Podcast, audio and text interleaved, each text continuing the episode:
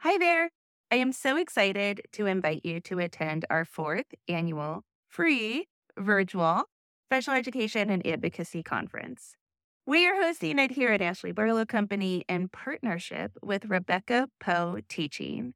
And we are so excited for a few new things at this year's conference. The first new thing is that we have not just one, but two different tracks for attendance. For the first time ever, we have created a track that is specific for school staff and teachers. We also still have that traditional track that we intend to be really great for parents and caregivers in the IEP arena. So, yes, we have a teacher track and a parent track. On that teacher track, you are going to learn about things like easier data collection, Gestalt language processing, behavior reading, and other super hot topics in special education practice, as well as advocacy. On the teacher and caregiver track, you're going to learn about stress management for caregivers, using adaptive books, something that I have really kind of um, dove into here at my own house, inclusion advocacy, advocacy strategies, and so, so much more.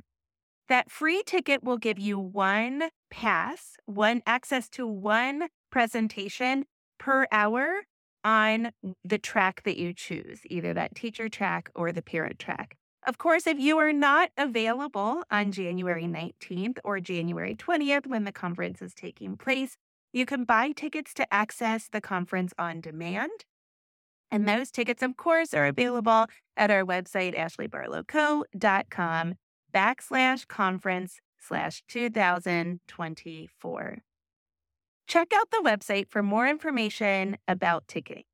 This year, we also have something super exciting planned. We have decided to make this a two day event. When I partnered with Rebecca Poe Teaching, I told her that I really feel like school districts, disability organizations, and other community organizations need to start providing trainings that are mm-hmm. accessible to teachers, related service providers, administrators, parents and caregivers, and other community members that are interested in IEP support. What if we all attended the same training? What if we mm-hmm. all learned information about special education practice, curriculum, how to read evaluations, that kind of stuff. About special education advocacy, how we can collaborate more, how we can work together, and even about special education laws. What if we all attended those presentations and we workshopped them together? So, together with Rebecca Poe Teaching, I have created the Empowered Workshop Series. And we are excited to bring it to your organization or school in 2024 and beyond. If you are interested in having Rebecca and I bring a workshop to you, you can see a preview of the Empowered Workshops on January 19th, the Friday before our main conference programming. For more information about that, either send me a DM or check out the website again, ashleybarlowco.com backslash conference 2024. We hope to see you January 19th and or January 20th and can't wait to connect with you.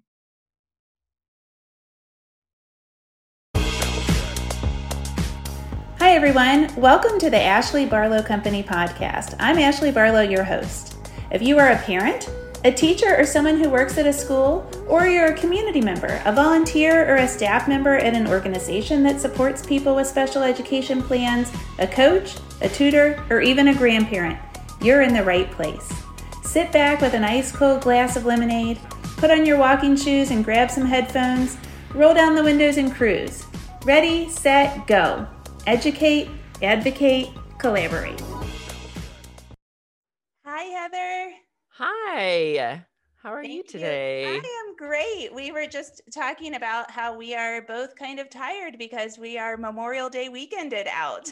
yes. We went, we drove so much this weekend and we did like a whole tank of gas just in three days. Lots of driving. Oh, yeah, that's a lot of driving. Yeah. That is, that's impressive. Well, it was chilly in Kentucky, and we went to the pool because we love the pool so much that we really don't even care if we get in. but we did get in and the air temperature was 55 degrees. So we we were chilly. Oh, God bless. Are you um when you say you went to the pool, is it like a community pool? Yes, and it's about a block from our house, so we can, you know, kind of go back and forth if we need to. Um, so yeah, it was tolerable. oh my gosh, tolerable is very relative. very relative. It's 80 today, so the kids are probably oh, there with oh, their yeah, yeah. Nice. it is good. So you let's start with a little introduction of Heather Avis. Tell us about you and and tell us about your family. Yeah, so I'm Heather Avis. Um, I live in Southern California with my family. I have my husband Josh and I have been married. This summer it'll be 19 years. We have three kids. Um, our oldest is Mason. We call her Macy, and she is 12, although she will be 13 on June 29th. So I'm not sure when this airs, but we're very close to teenagers.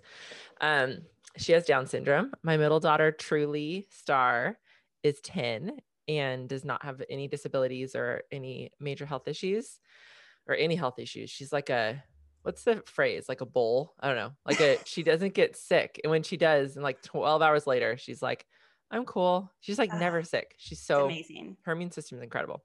And then um our son August is seven and he also has Down syndrome. And yeah, all three of our kids came to us through adoption.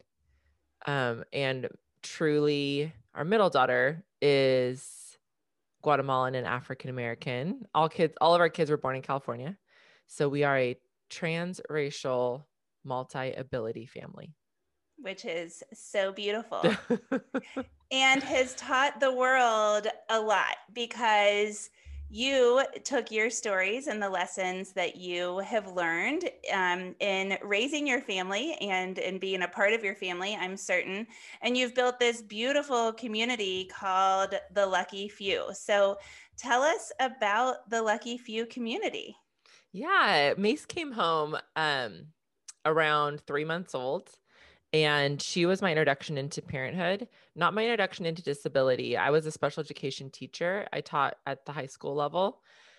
I taught a living skills program that was real community based and um just had a, have always had a heart for the disability community.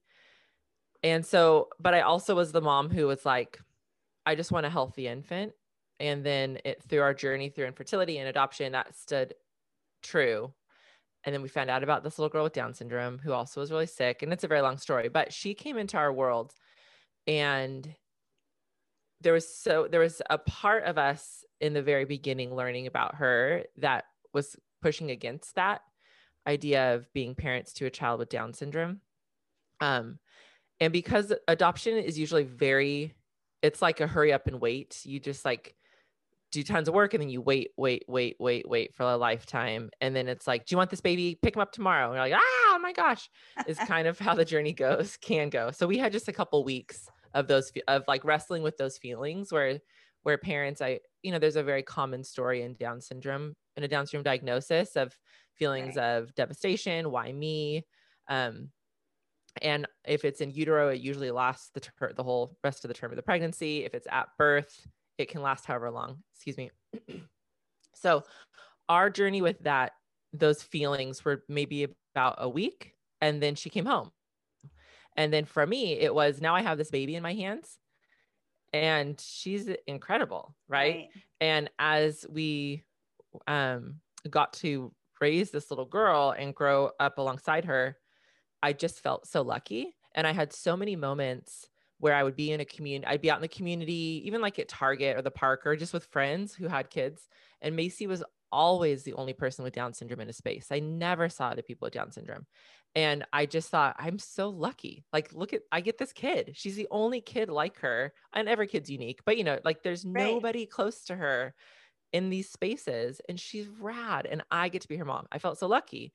Um, and so in 2000 and I don't know, 11 maybe i started an instagram account the year after instagram started so like year two huh. and it was called macy makes my day and it was just like a picture a day kind of showing like this is this is what our life is like with down syndrome in a sense like quote normalizing it Um, representation right. representation is really important.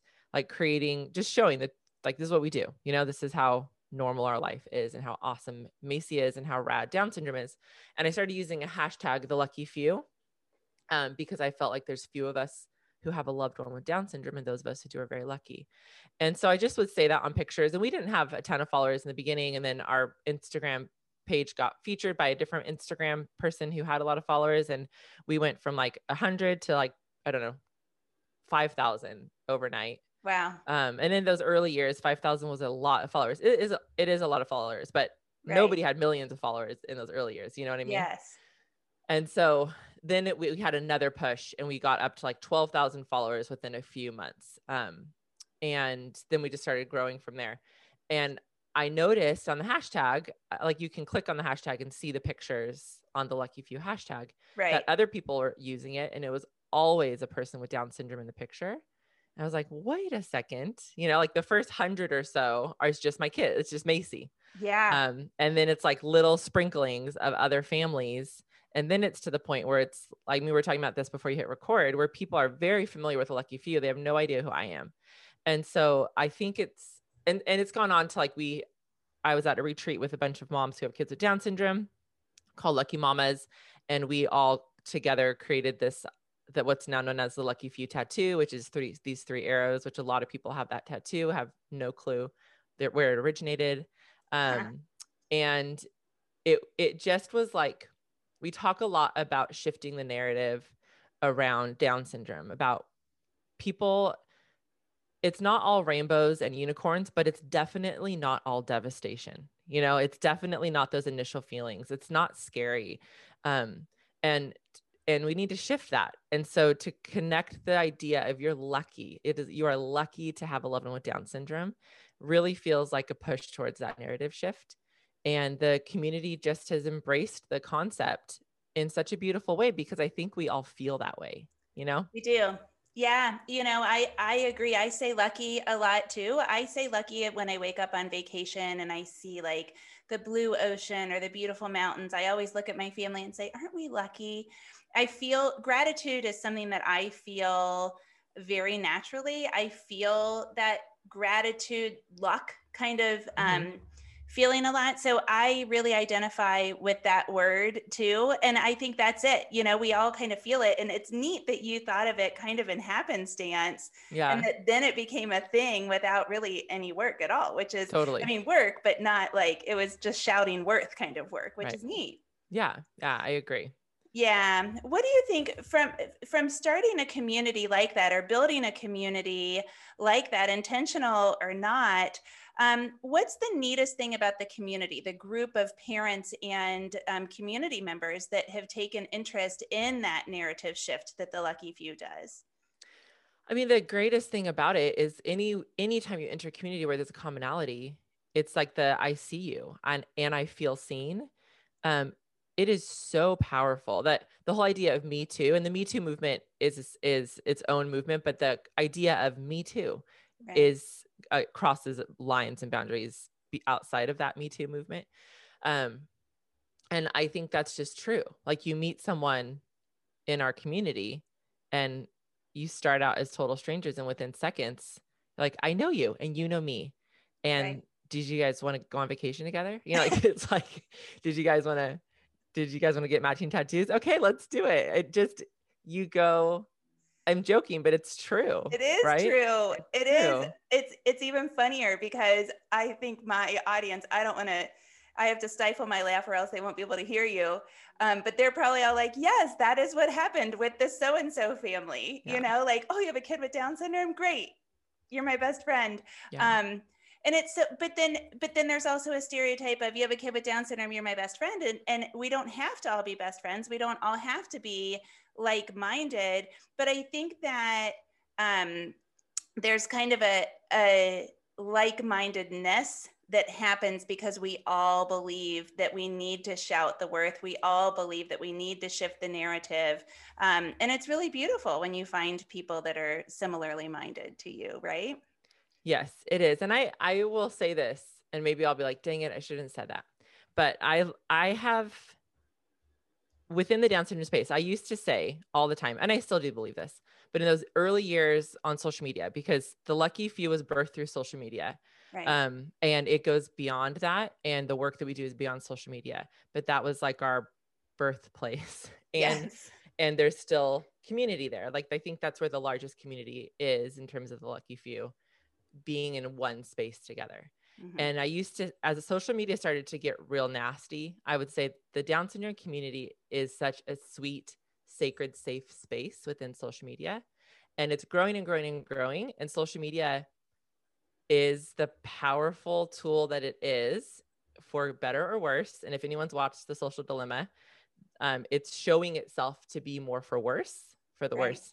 And our community is not immune to that. So what made me think of this is you said, you know, sometimes you meet people and it's like, we're best friends because we have a kid with Down syndrome. And we're all, we have that commonality of we all are shouting the worth of our kids, but there's also within the community more now than ever a sense of competition, you know, like a sense of following the numbers who has more, who has less. This person gets this, I want this. And those are all natural feelings to mm-hmm. have, right. but we can't I like dear Down syndrome community, we can't let that get in the way of the work that we are doing it's not about having the most followers or getting the best sponsored ad or ha- being the greatest down syndrome organization. Like if that's our goal then we're we've lost sight um, ah, of amen. what really matters. And i see that happening. It wasn't happening eight seven eight years ago because the community wasn't so um, saturated within social media. And because i think social media hadn't started to do like the deteriorating nasty work that it's become you know what I mean? Right. I do. And I really I appreciate that you say that because you are a leader in that community and I so appreciate you saying that because it does kind of say to everybody else like pump the brakes a little bit.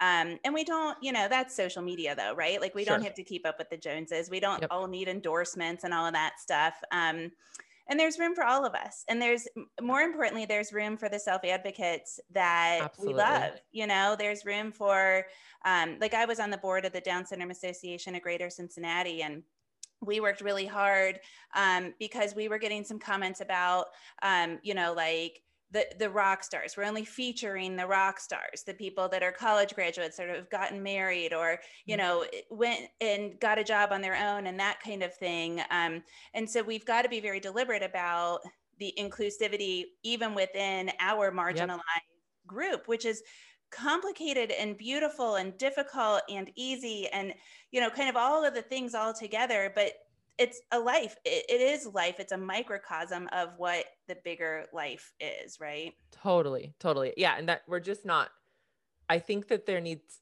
i guess my caution to our community as i've stepped back and and watched it grow in the space is like to to really have eyes wide open to what's going on and to i guess for anything like to check your motives you know like and and it if you're feeling jealous about somebody or if you're like my like the comparison game is going to happen. My kid's not doing this. My kid this kid does this. How come my kid can't be featured?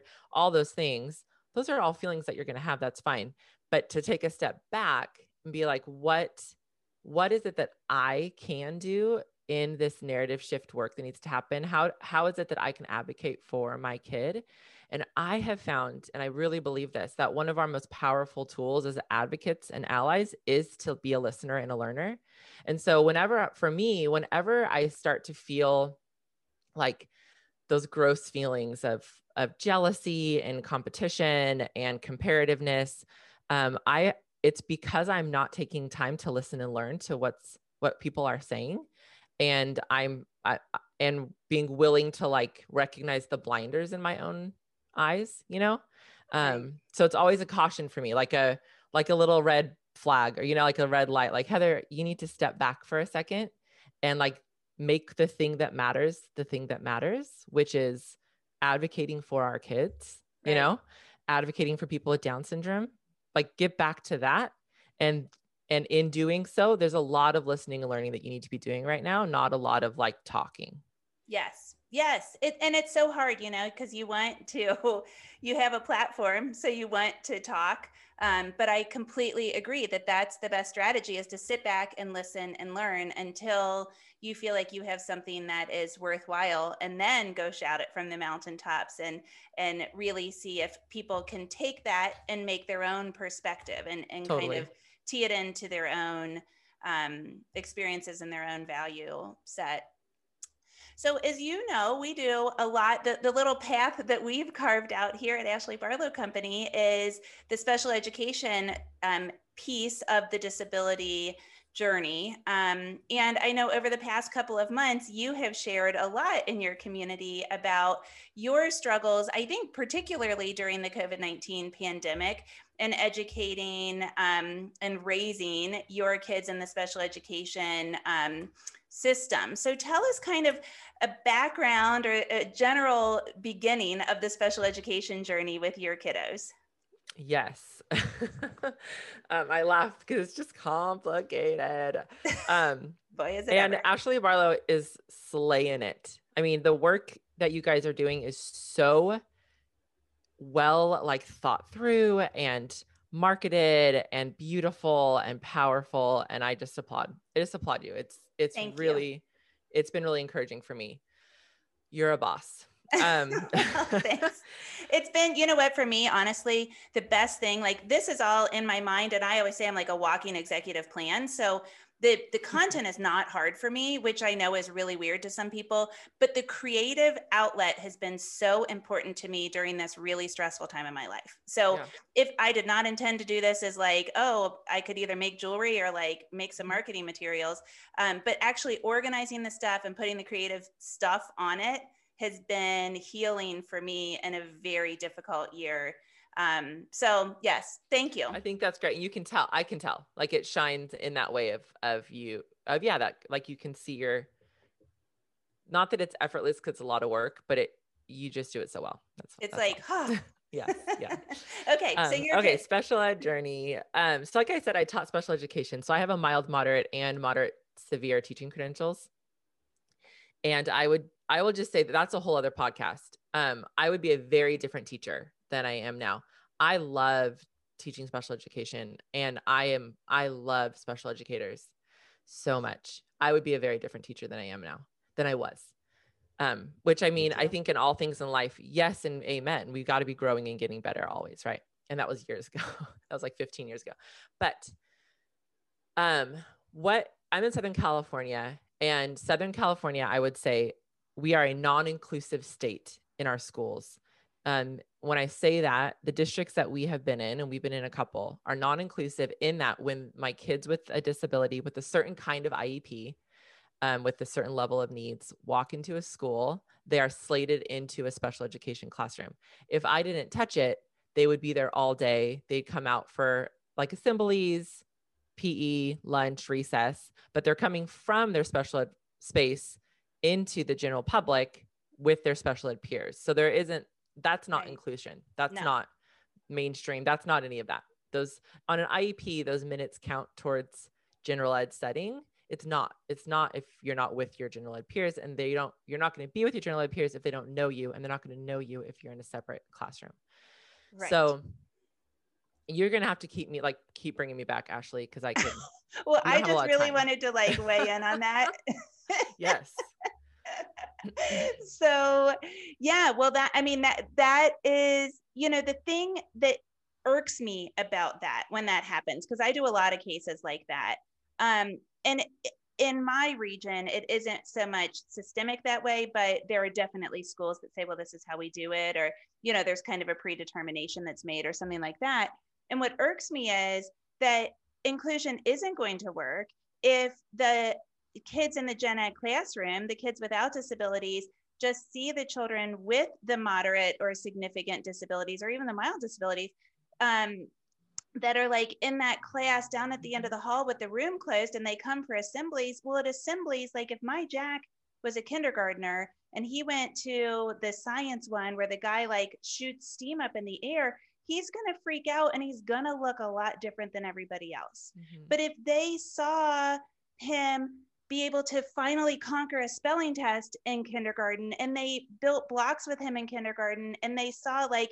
his joy in just welcoming everybody to class in the morning and then he reacted like that in the science assembly they'd be like oh that's jack like That's we Jack. thought he was probably going to get excited about that um right that's jack Yeah. Yeah.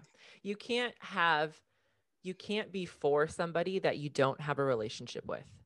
And so Right. to expect the general population to be for the disability population and not create opportunities for relationship, which our public school system, our public schools and communities are the hub of the community. It is where our kids go to discover one another and to build relationships. And if they don't have opportunities to build those relationships, they will, it won't, they will never be for disabled people.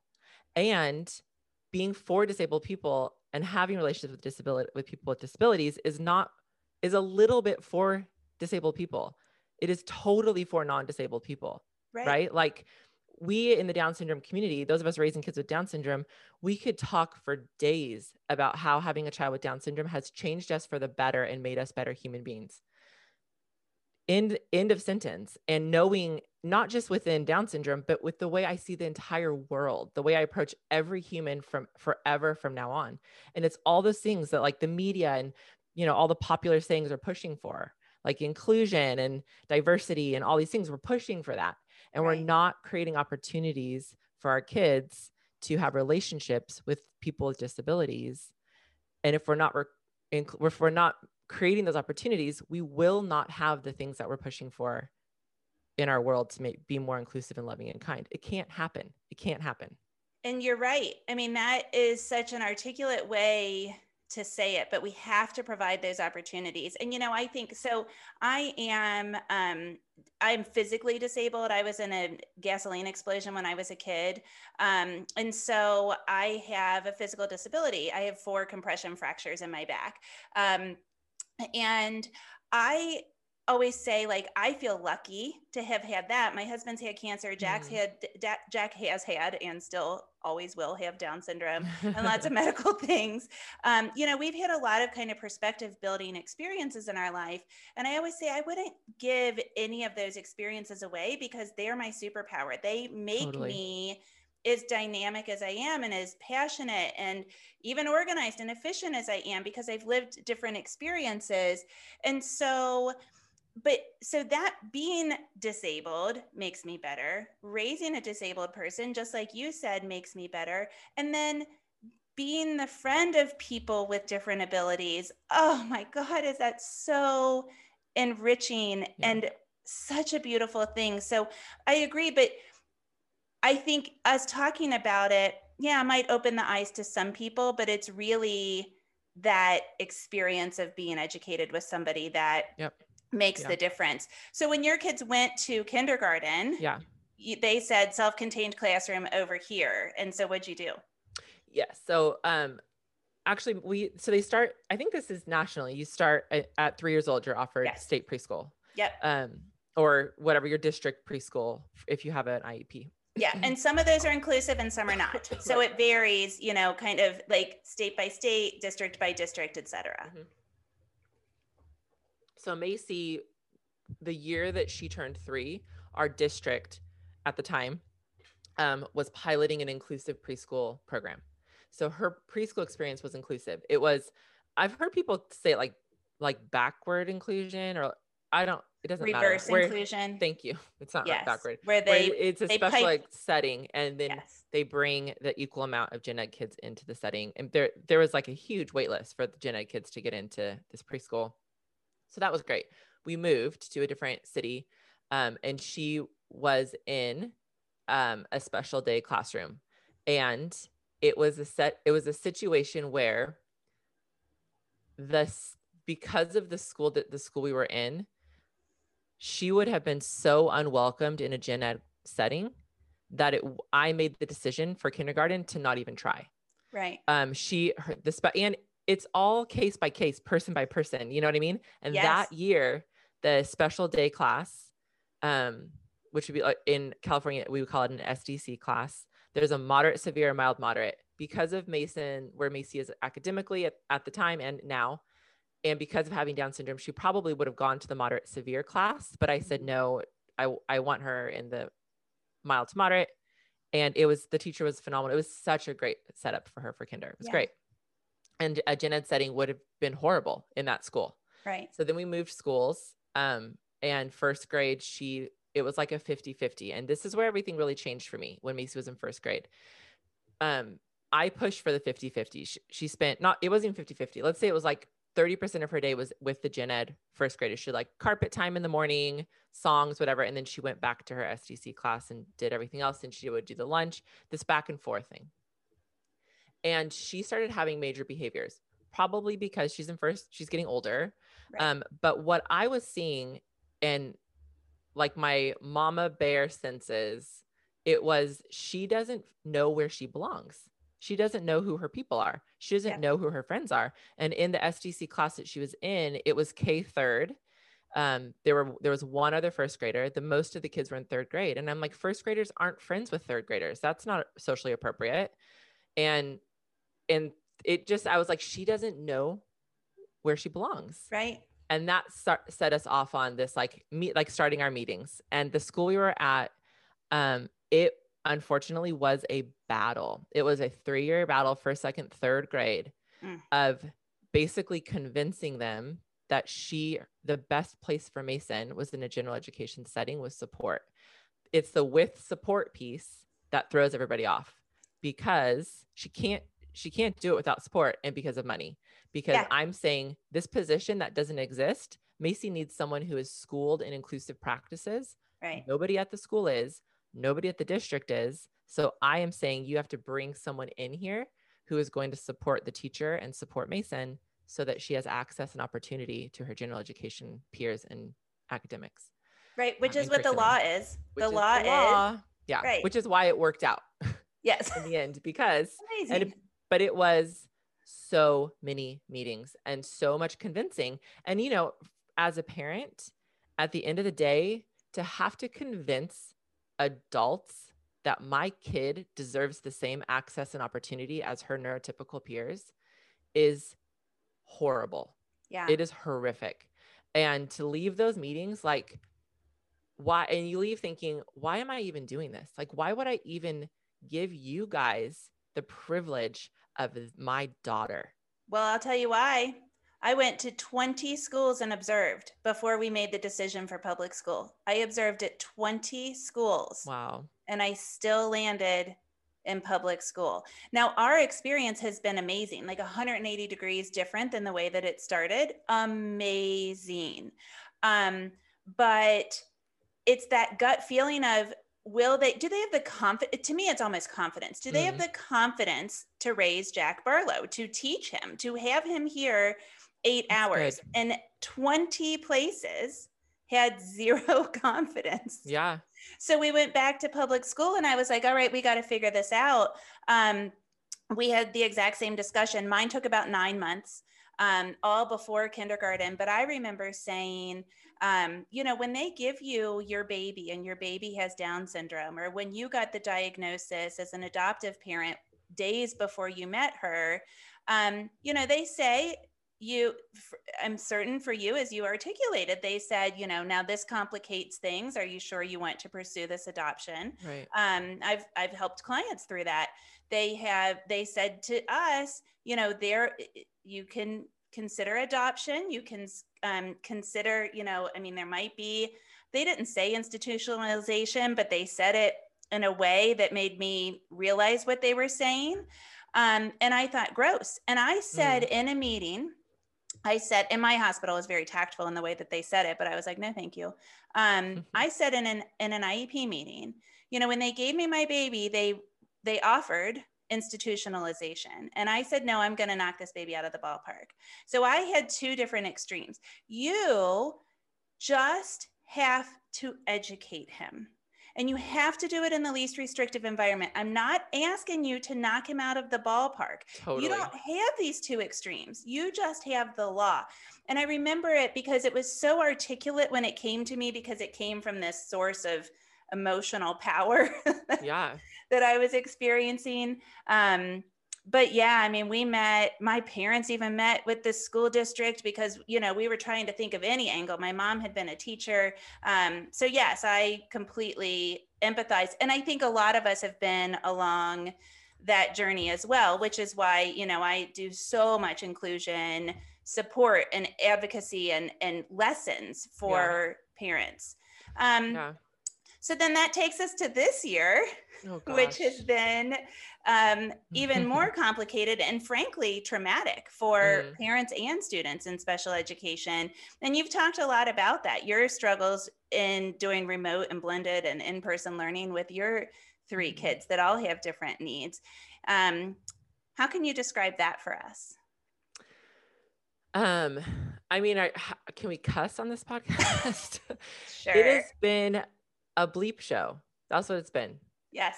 It has been, and I, I'm sure just preaching to the choir here. It's yeah. been the roller coaster of it has been unbearable at times. It's been like I have been the least active in education this year, really out of rebellion, like middle fingers up to everybody, you know, like my kid didn't go to school this week. I don't care. I like they didn't turn in a single homework packet bleep you. Like I just, yeah, yeah, that's just not me. I was just pushed to that. So yeah, this me too. Been... Me, even Ashley Barlow. I haven't looked at Jack's attendance, but in order to do attendance, Jack had to do this stupid, like quote unquote gen ed computer thing. And um, if I got him from school, we even had to change our day because it was affecting my like psyche. So my husband and I switched our half days of work so he could pick him up because even just picking him up, I would just cry to the teachers, and that wasn't working. So um, that was that was not helping anything. And so if I, but if I had him in the morning, we didn't do it. I'm like, why? What? This is not helping. It's only, it's hurting me. It's hurting our relationship because he doesn't want to do it. He knows it's stupid. He's in fourth grade and it's first grade and kindergarten curriculum.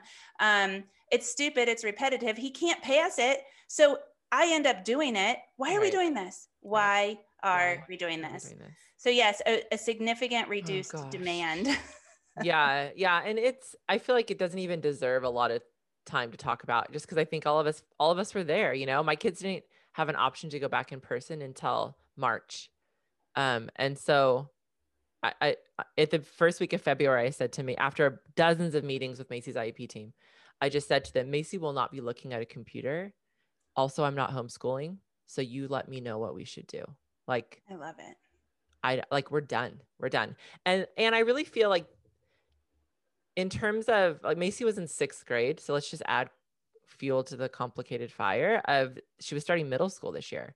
Right. And middle school was already so daunting in my mind. And she was going from a school of 500 kids where I, I'll rewind real quick and just say we we ended up moving another time. God bless. And we went to a school. She started in fourth grade. It's it's where we live now. It's 500 kids. They didn't have any inclusive options for her. And I worked with the most incredible teachers and staff to make it work.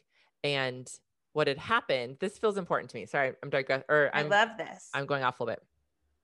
When we were in the school prior to that, where we had tons of meetings from first grade to third grade to prove that she should be in an inclusive setting, what we got written into our IEP was an inclusion specialist five hours a week, um, an hour a day to modify curriculum. That is significant amount of minutes. Yeah. Significant amount of minutes. She has a one on one on one aid. Um, and we had some other things in the IEP. Now, as we know, IEPs are legally binding documents. So once it is in there, this to me was her passport to education. Right. And when I had a mentor in my when Mace was real young, her name's Nancy Litteken, and her she ran a company called Club 21 in Pasadena, California. And one of my favorite people in the whole universe. She's unreal. Ugh. And Nancy said to me when Macy was in first grade, when I was first like dealing with that, we were living in the Pasadena area. And I was crying one day at Club 21. And Nancy said to me, Heather, she she showed me that analogy with the passport. You you need to get a passport for Macy and you can't give that back. Like once you've been given that passport. And so I feel like most kids walk to school and they enter a school and they're like, here's your passport to access and opportunities, you know, and every kid gets that. And Macy walks in and they're like, we're not giving you a passport because you can only do certain things. And so we fought for that passport. We got the passport. again, this is an analogy, friends. There's not a real passport.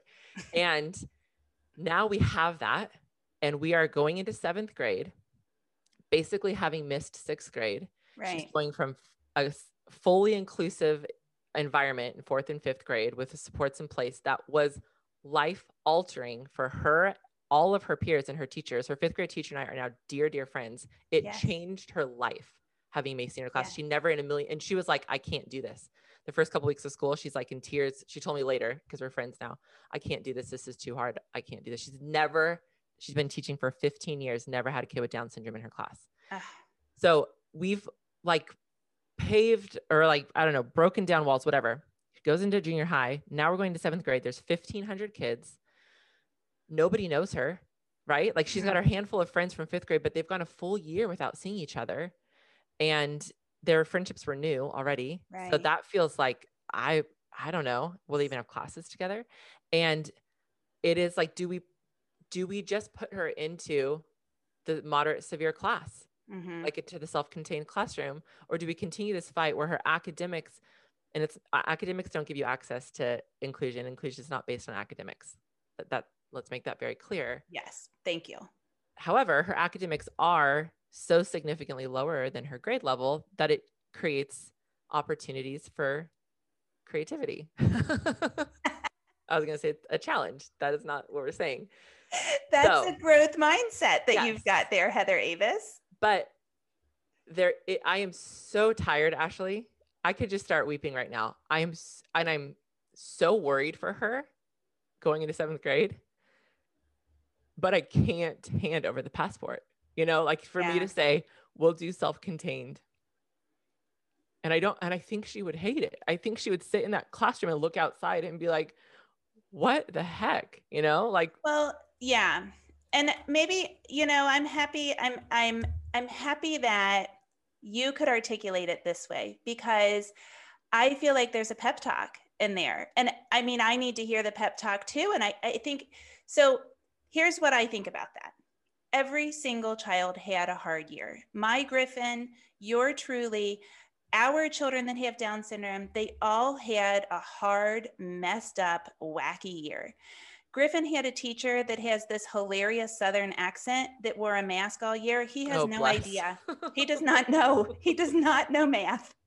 He literally doesn't know it. Somehow, I don't understand this, um, but he failed every math test and he has straight A's. I'm not quite sure how that works. But he, they got through it, and that's the victory. Hmm. So I think the other kids that are going to be in seventh grade also didn't get sixth grade.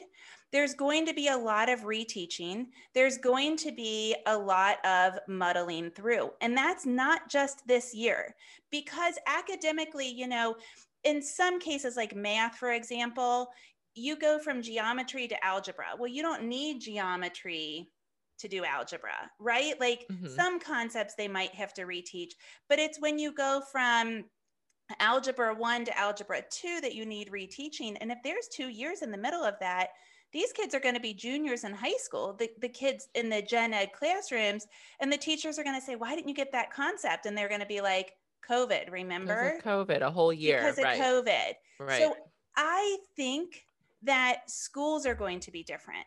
And not only schools, but humanity is different. Mhm. I think we are going to have teachers that are far more empathetic to kids and their struggles and what they've been through because let's face it, a lot of people in the world have not experienced real trauma. A lot of people haven't Yeah. experienced real loss. And now we all have. yeah.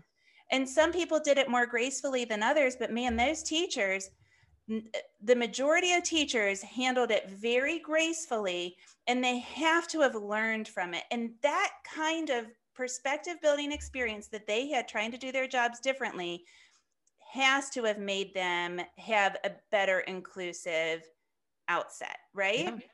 I mean, we can hope, you know, like we, I have in a few hours, we have Macy's IEP with her team to talk about and figure out seventh grade.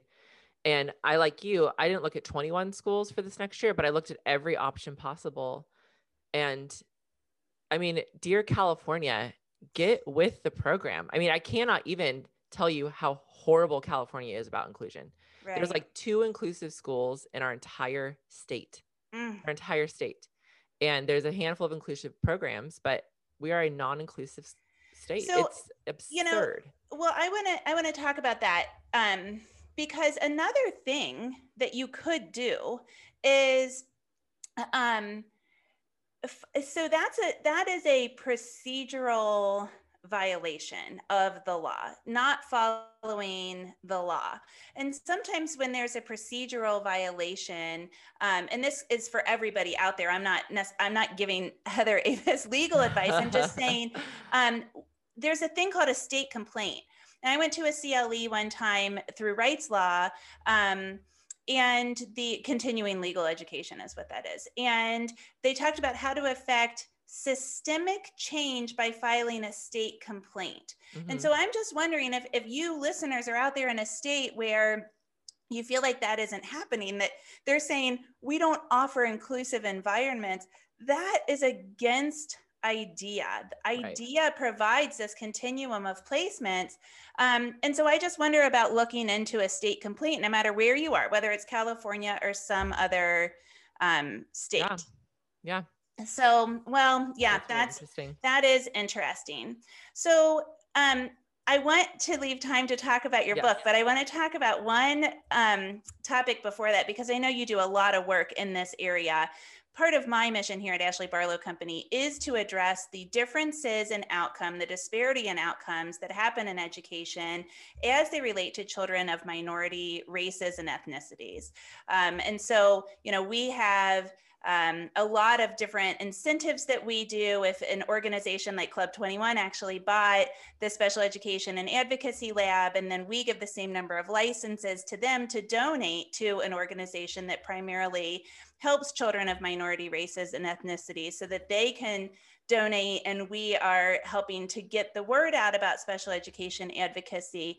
I know you've done a lot in that um, in that field. So, can you talk to us about how, um, you know, how your work looks in that arena?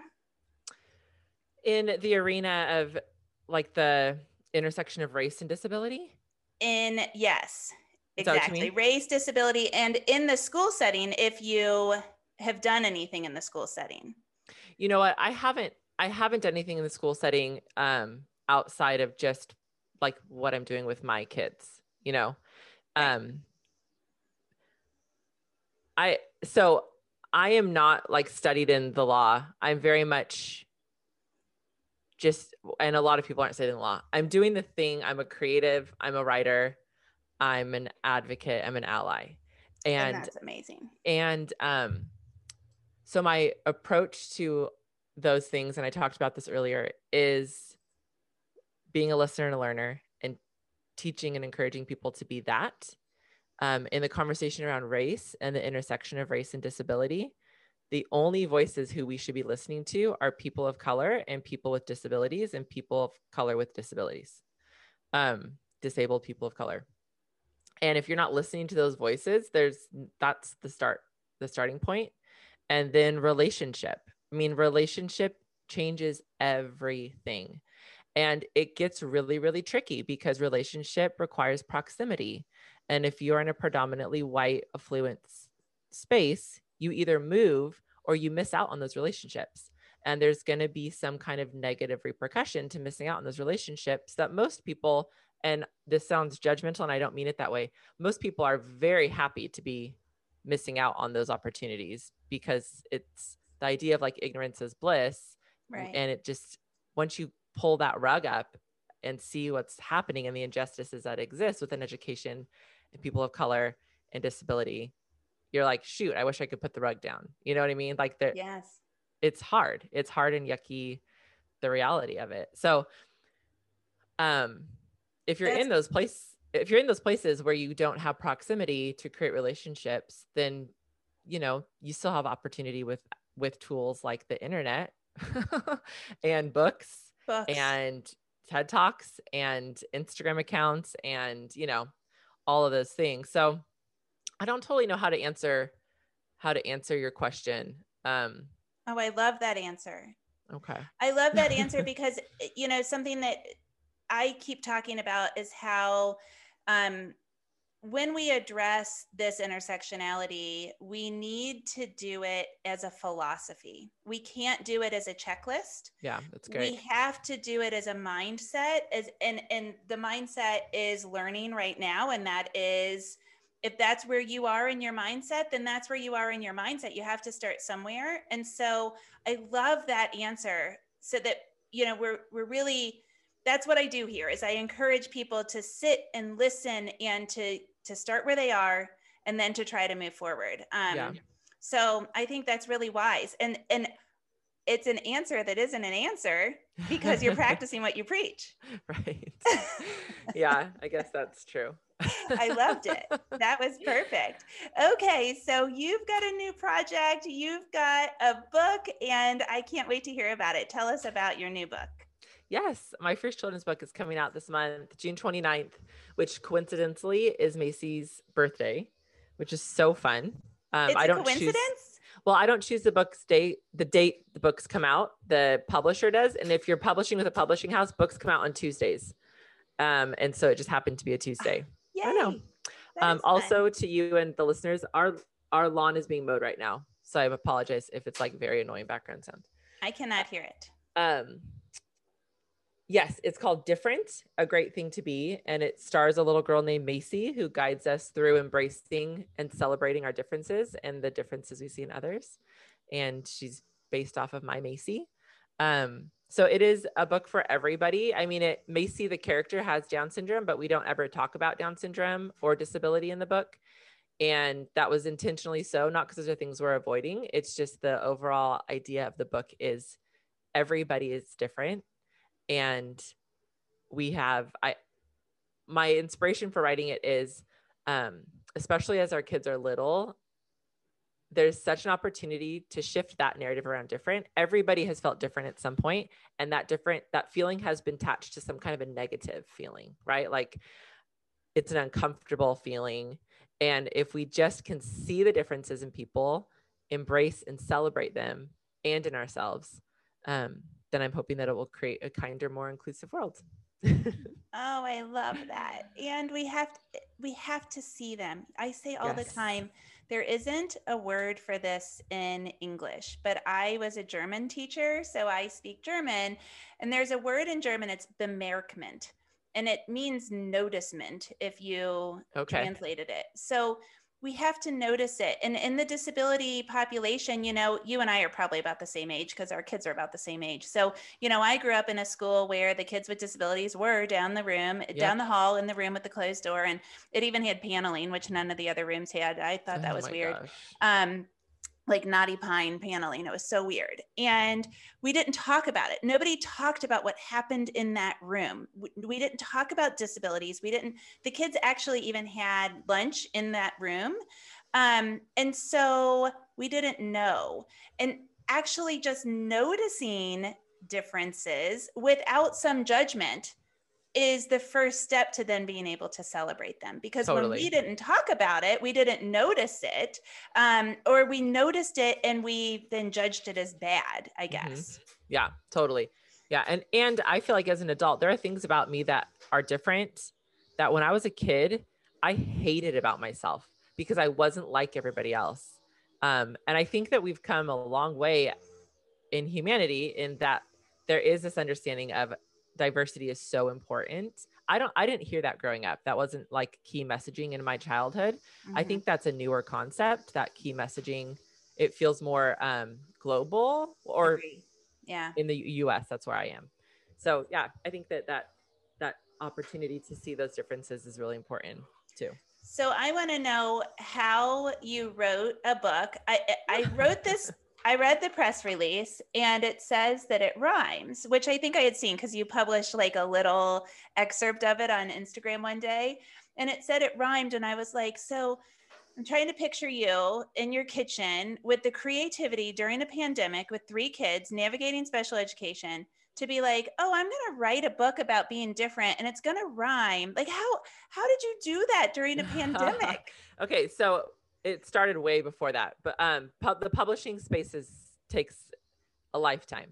So Okay. I okay. the book was submitted in 2019 to publishing houses. I probably wrote it in 2018. Okay. Um, and I wrote it on the airplane. And I on I was coming home from a trip, like a work trip, and it just happened. And I knew I wanted to write a children's book. I've been thinking about it, and so I had gone back and forth between, between like writing or, or prose, and I or rhyming, and I um, I wrote a rhyming book. But I did my contract with my publisher is two books. And so I did have to write my second book during the pandemic. And I already had an idea of what I wanted it to be. And that was like, I got to get out of the house to out into nature. So I went to a park. Oh. I don't think I'm allowed to, how much I'm allowed to say about the second book. But the first book, we're in the, like at the exact time that we're in the process of marketing and pushing it out, I'm in the editing process for my second book Okay. with the Okay. editor. So I did Oh, do that one. And that one also is rhyming. Actually, I guess I, this is a dream of come true for me to write, a, to be a children's book author. This is what I want to do. And um, I somehow know how to do that. I didn't know I did. That's awesome. So you you taught yourself that really cool skill that you've got. I think, you know, I think it's um it's the the the neat thing about the way that the inspiration comes um is just that's very inspiring to me. And the book is so so needed. I do outreach in jack's classroom and occasionally i have a friend that will ask me to do outreach in their classroom. Um, and there's there are books out there um, that are disability specific, but I love the idea that this one isn't disability specific intentionally and it just celebrates differences. So to me, I see it as um, an add on to the lesson that we could, you know, do at the end maybe of a, a 60 minute outreach lesson for kids to say, and guess what? We're all different. And that's so, so beautiful. yeah. Yeah. And we're working on a school, a kit for classrooms, like a classroom kit with some little lesson plans and some printables and things to, to have. So stay tuned for that too. That is very, very important. So, one thing, this is my last question of the day, and I think it it tags on to um, to the book. So you've written and you've talked a lot online about how having Macy, your first child, your oldest, radically changed how you view yourself and others. And we talked about it a little bit before, but I was wondering if you could even just give an example or kind of touch on that as we close, because that idea of different, that Right. idea of celebrating differences changes all of us so significantly. Yeah. My sweet little magical Macy, um, she doesn't fit into any of the molds that society has laid out for all of us. And she she just shows i say when she leaves my front door she walks into a world that questions her value and worth. And she continually shows up in spaces fully authentically as herself uninhibited and sees you and meets you and accepts you and loves you fully authentically as yourself. And granted she there's people she doesn't like you know and she's not friends with everybody but her initial go-to is i'm curious about you there's no judgment there if anything she'd be like you've got a mole on your face you know like it it's not she has this ability to see the intrinsic value and worth in others um, that I did not know how to do before her and would not know how to do without her. And it is a game changer because it's not just that I can look at other people and and not question their worth. And it can be a person that I think is just horrid in what they're doing with their choosing to do with their life. And I still have to be able to see them and say, you have value and worth because you're a human being with breath in your lungs. And then to be able to turn that on myself um that i when i don't fit into a certain mold or when i am like the the measuring sticks my husband and i talk about this all the time like how do we measure success how do you measure your worth and society has handed us all these measuring sticks on how to do that Yeah. and for me every one of them makes me feel insignificant and tiny and then macy enters my world and just creates new measuring sticks. And they're not straight up and down. There's not inches. There's not numbers even. It's just oh it's like a big circle. Like oh you you're alive. You're worth it. You're worthy. Um it changes everything. And those measuring sticks they're different and and different was okay but then when you really get to know a person with a disability they're better. They're better. it's better. It teaches us to be better. Oh 100%. that's really beautiful. Yeah so i'm and it's interesting too i know we're going long here but having two kids with down syndrome macy is my oldest and she um she's not the kid who's going to she probably might she might not live independently. She might i'm not i'm not claiming any of this. Right. Um she probably won't drive a car. She probably won't be the college grad. She's not going to be the kid like giving a speech at her commencement ceremony or you know like she's not going to be that kid with down syndrome that you even mentioned here in the podcast like that yeah. you the ones that were like celebrating because they're more like us i'm not sure. Right. but right. But august will be my son august like he wants to drive, he wants to have kids, he wants to be married, he wants to have like run a business. He's going to do all of those things. But Macy was my starting point and having both of them, it's like both of you are magic as you are. I don't need Macy to have better speech. I don't need her to be able to read better or do all these different things. Um, who she is is enough, period, full stop. And August is doing all those things, you know, like he's going to do all those things it doesn't make him better than Macy. It makes him right. August. And I just am grateful for that experience um, because we've, again, another caution to our community. There's not a best way to have Down syndrome, you know? Yes. And we and we need to make sure that we're not feeding that narrative of if you have this, if you're this way with Down syndrome, then you're better. Oh, or thank you. Right. Yes. We can't feed that. So I'm I'm so grateful for my experience with my two kiddos because they've taught me they've just taught me so much. We could do a whole podcast on what our kids have taught us, right? A I know. Series. Well, I know that you actually do do a whole podcast on that. So thank you for boiling it down. I just thought it was such a nice transition and a great way to end. So thank you so much thank for you, Ashley. Yes, thank you. And we'll we'll have you back. Will you come back and share more wisdom?